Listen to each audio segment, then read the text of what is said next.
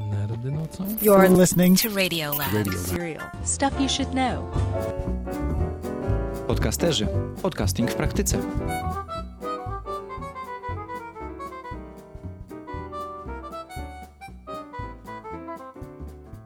Przed Tobą dziesiąty, dziesiąty, dziesiąty odcinek podcasterów. Nie spodziewałem się, że to tak daleko zajdzie. Dziś kontynuujemy wspominki z niedawnego Międzynarodowego Dnia Podcastów. Dziś nagranie Kai Mikoszewskiej, która opowiada o tym, co jej wszyscy odradzali, a co mimo wszystko robi. I jeszcze raz, podobnie jak w zeszłym tygodniu, przepraszam za złą jakość nagrania. Niestety popełniłem potężny błąd i nie wziąłem swoich mikrofonów, podpiąłem się pod dostarczoną konsoletę i to, jak słychać, nie był najlepszy wybór.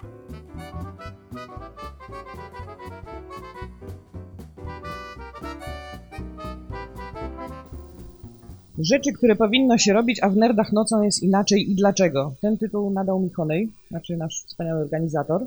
Od razu powiem, że nie będę mówić o tym, co należy robić inaczej niż się zwykle robi, bo jeszcze mi doszczętnie nie odbiło. Chcę za to opowiedzieć o tym, co można robić inaczej i też będzie dobrze.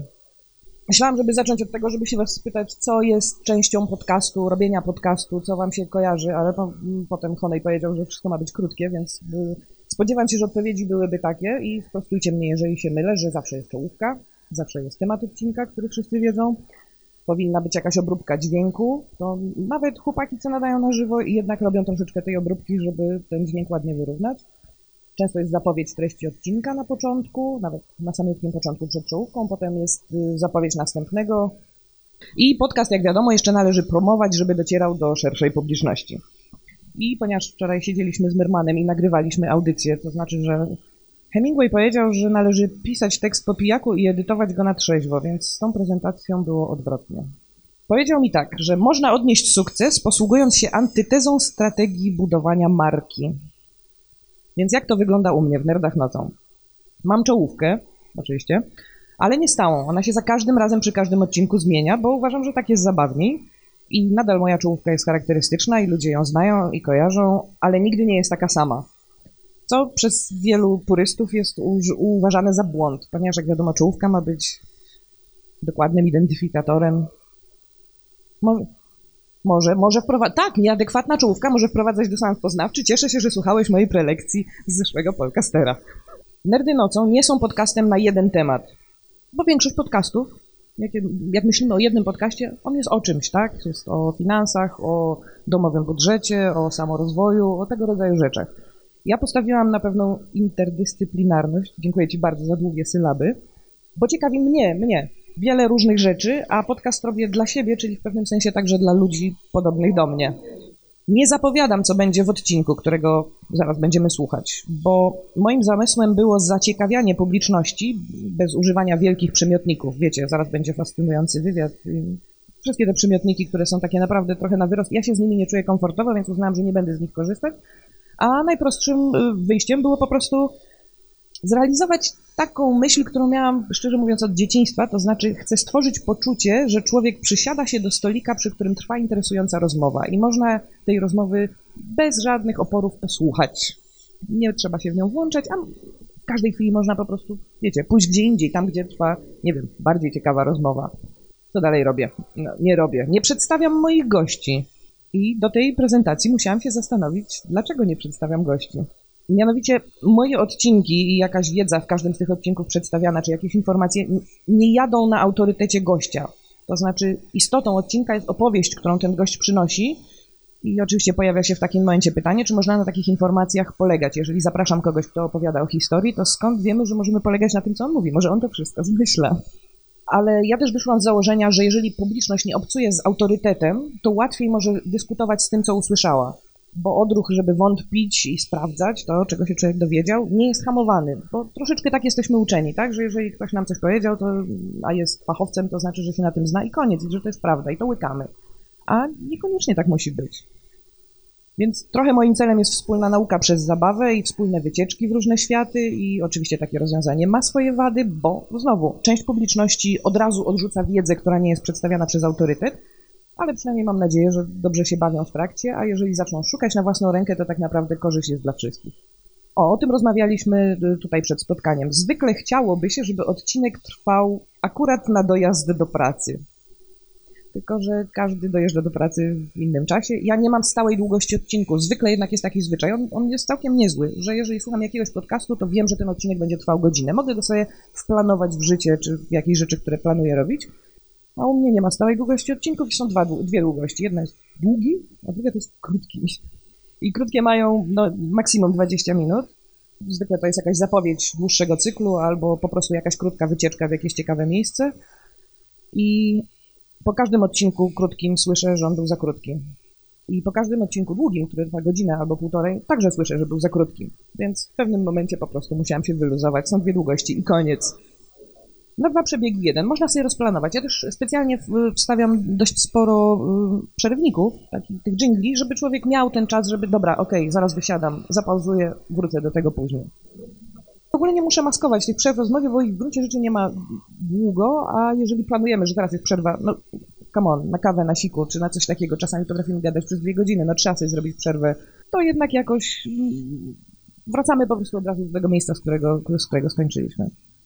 Co dalej? Nie nagrywam monologów. Prawie każdy, w każdym podcaście możemy spotkać fragment, który jest monologiem. Czasami to jest na, na, przykład właśnie ta zapowiedź na początku. A u mnie nie ma żadnych monologów. Nie ma ani jednej chwili monologu, ponieważ po pierwsze zdecydowałam się na twardą formułę dialogów. A po drugie, mm, jako prowadząca staram się być głosem publiczności, nie ekspertem. I nawet jeżeli jestem ekspertem, to nie muszę być, bo od tego mam gościa i po to zaprosiłam gościa, żeby opowiadał na tym, na czym się zna albo co go ciekawi i w ogóle mogę się kompletnie wymałpiać w moim podcaście i nie ciąży na mnie żadna odpowiedzialność poza takim drobiazgiem jak prowadzenie rozmowy w sposób możliwie smaczny dla publiczności, tak żeby nikt nie poczuł, że coś tutaj zachodzi.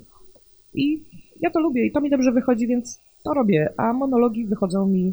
Nie mam komfortu w nagrywaniu monologów, więc po prostu tego nie robię. Dla was przyjemniej, dla mnie dużo wygodniej. Co dalej? Bo to w ogóle tych punktów jest 10 jesteśmy już w siódmym mam wielki grzech podcastingu, to znaczy nie zapowiadam następnych odcinków i nie mam harmonogramu.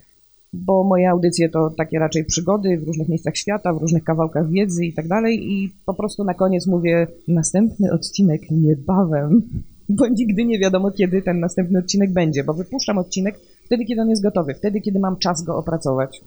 Ja nie jestem w stanie się zobowiązać, że będę to robić raz na tydzień czy raz na miesiąc, chociaż bardzo bym chciała robić to raz na tydzień, więc tak będzie fair. Nie robię tego, a mimo to ludzie wracają. Czyli można grzeszyć w ten sposób i nic się nie stanie, aczkolwiek nie namawiam.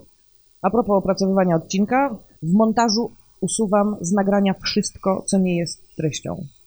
To nie zawsze jest widoczne, dlatego powiem o tym na głos. Nie ma żadnego, yy, znaczy czasami są, jeżeli są potrzebne, ale nie ma nawet niektórych oddechów, wdechów, przerw, wyrzucam niedokończone myśli. Naprawdę, to jest bardzo staranna redakcja. Publiczność obcuje z treścią starannie zredagowaną, zoptymalizowaną pod płynność przeżycia i gęstość informacji, ale też nastrój. To znaczy, nie, to ja powiedziałam, ale ty patrzyłeś na to i wiesz, i nic nie powiedziałeś. I naprawdę staram się, żeby taki odcinek, po, najczęściej staram się montować od razu po nagraniu, żeby mieć to wszystko na świeżo, co się działo, żeby nie było wszystkich tych rzeczy, które człowieka rozpraszają, wszystkich tych brzęków, wszystkich tych przerw, które są za długie, ja to planuję jako przeżycie dla Was, dla publiczności i staram się, żeby to przeżycie było właśnie bardzo płynne. Przedostatni punkt. Na statystyki, na które oczywiście trzeba patrzeć i wiedzieć, co się dzieje w trakcie życia odcinka. Na statystyki patrzę raz na miesiąc i nie wyciągam z nich żadnych wniosków.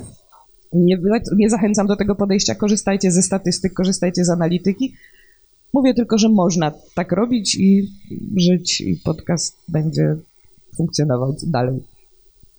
I na koniec to jest rzecz, o której szczerze mówiąc mam nadzieję, że ktoś będzie jeszcze opowiadał. To znaczy, ja nie robię promocji mojego podcastu. I przyczyna jest bardzo przyziemna, to znaczy, nie mam za to czasu. I bazuję na szeptance, to znaczy ludziom, którzy słuchają, czasami mówię albo proszę ich, podrzućcie to swoim znajomym to ma ogromną stopę zwrotu, bo zwykle to, co się podoba nam, podoba się naszym znajomym, więc jakby naturalnie podcast trafia do ludzi, którzy będą z niego zadowoleni i będą do niego wracać. Jedyna promocja, w jakiej wziąłam udział, to z Nerdami w Kulturze zrobiliśmy sobie wspólne plakaty, no bo mamy i wspólnie w nazwie, i wspólnych gości, i wspólne tematy i w ogóle no jesteśmy z tej samej bajki. I te plakaty i te ulotki chodzą po różnych imprezach branżowych i jesteśmy kompletnymi pałami, bo trzeba było zrobić w tym kurkodzie jakiekolwiek oznaczenie, żebyśmy mieli szansę sprawdzić, ile osób skorzystało. Nie zrobiliśmy tego, nie róbcie tak. I drugi rodzaj promocji, który robię swojemu podcastowi, to występuję na imprezach takich jak ta. Międzynarodowy Dzień Podcastu. I to jest takie pytanie, które próbuję na sam koniec zadać absolutnie za każdym razem, kiedy przemawiam publicznie. To znaczy, dlaczego w ogóle robię podcast? Każdy, kto robi podcast, powinien znać od razu odpowiedź na pytanie, dlaczego robię podcast, dlaczego go nagrywam. I musiałam sama zrobić rachunek sumienia i zastanowić się, dlaczego ja robię podcast. I moja pierwsza, w ogóle jedyna odpowiedź, z którą nie byłam w stanie nawet sama ze sobą dyskutować, to była taka, że lubię rozmawiać z ludźmi. A moi goście, płci obojga, mówi, mówili zawsze tak fajne rzeczy, tak świetnie mi się z nimi rozmawiało, że zawsze żałowałam, że tylko ja się o tym dowiaduję, bo to jest ekstra, bo oni się tak, bo oni mnie zarażają swoim entuzjazmem na jakiś temat, o którym nawet nie wiedziałam, że może być interesujący. Więc dzięki istnieniu takiego medium jak podcasting mogę dzielić się tym przeżyciem. I ja mieszkam w internecie od ponad 20 lat i tworzę do tego internetu, tworzę treści, i rysuję komiksy, i piszę teksty, i montuję filmy. I podcast to jest dla mnie jeszcze jedno narzędzie ekspresji, idealne do tego, co chcę w nim robić. Czego wszystkim życzę? Nagrywajcie podcasty. Międzynarodowy Dzień Podcastu Polska.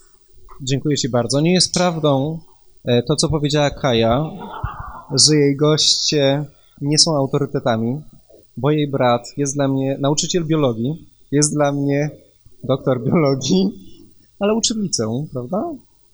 W gimnazjum. Znaczy ja nie jestem na bieżąco, co teraz jest. E, jest dla mnie autorytetem, jeżeli chodzi o biologię.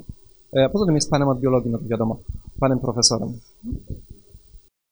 I to tyle w drugiej z trzech zaplanowanych części relacji niedawnego Międzynarodowego Dnia Podcastów, który świętowaliśmy w gronie podcasterów, słuchaczy, podcasterek, słuchaczek w Warszawie. Na kolejne spotkanie z tego cyklu zapraszam 30 września albo okolice 30 września 2018 roku, ale mam nadzieję, że spotkamy się też wcześniej i myślę, że zaczniemy takie spotkanie organizować wspólnie jakoś w najbliższych miesiącach. Tak swoją drogą, jeżeli w Twoim otoczeniu, w Twoim mieście myślisz, że warto zorganizować spotkanie, czy może też nawet jakąś prelekcję poświęconą podcastom, Pamiętaj o tym, że jestem zawsze gotowy gdzieś podjechać i o czymś opowiedzieć. W ten sposób promujmy dobre słowo związane z podcastingiem, promujmy podcasting wśród zarówno potencjalnych słuchaczy, jak i potencjalnych nagrywających. Przed nami trzecia część relacji z warszawskiego spotkania. Podejrzewam, że zostanie opublikowana za jakiś tydzień, będzie wymagała troszkę więcej pracy, bo nagrała się jeszcze gorzej niż dwie dotychczasowe. Jej bohaterem będzie redaktor Tomek Jeleński, którego również znacie z poprzednich odcinków podcasterów, który opowiedział o swojej pracy radiowca. Dzięki i do usłyszenia!